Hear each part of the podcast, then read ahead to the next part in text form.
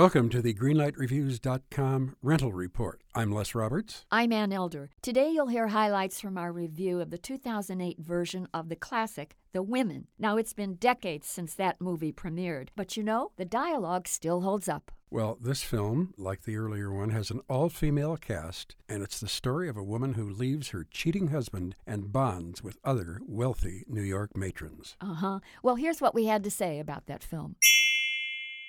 I think everything in this film is feminine. In the original, the one that came out in 1939, Cukor insisted that even the paintings on the walls of the sets be only of women.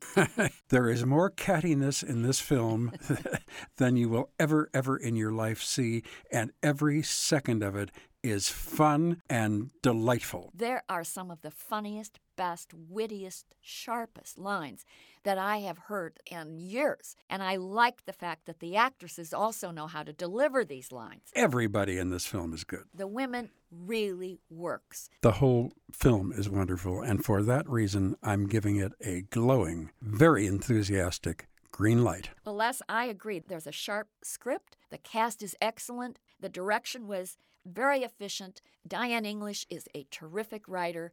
Everybody comes off great. So for me, the movie gets a very stylish green. Green lights for the women. Hello, everyone. My name is Matt Neglia, and I am the host of the Next Best Picture podcast, part of the Film Entertainment Awards website, Next Best Picture on our show, we explore all year long what is possibly going to win Best Picture at the Oscars.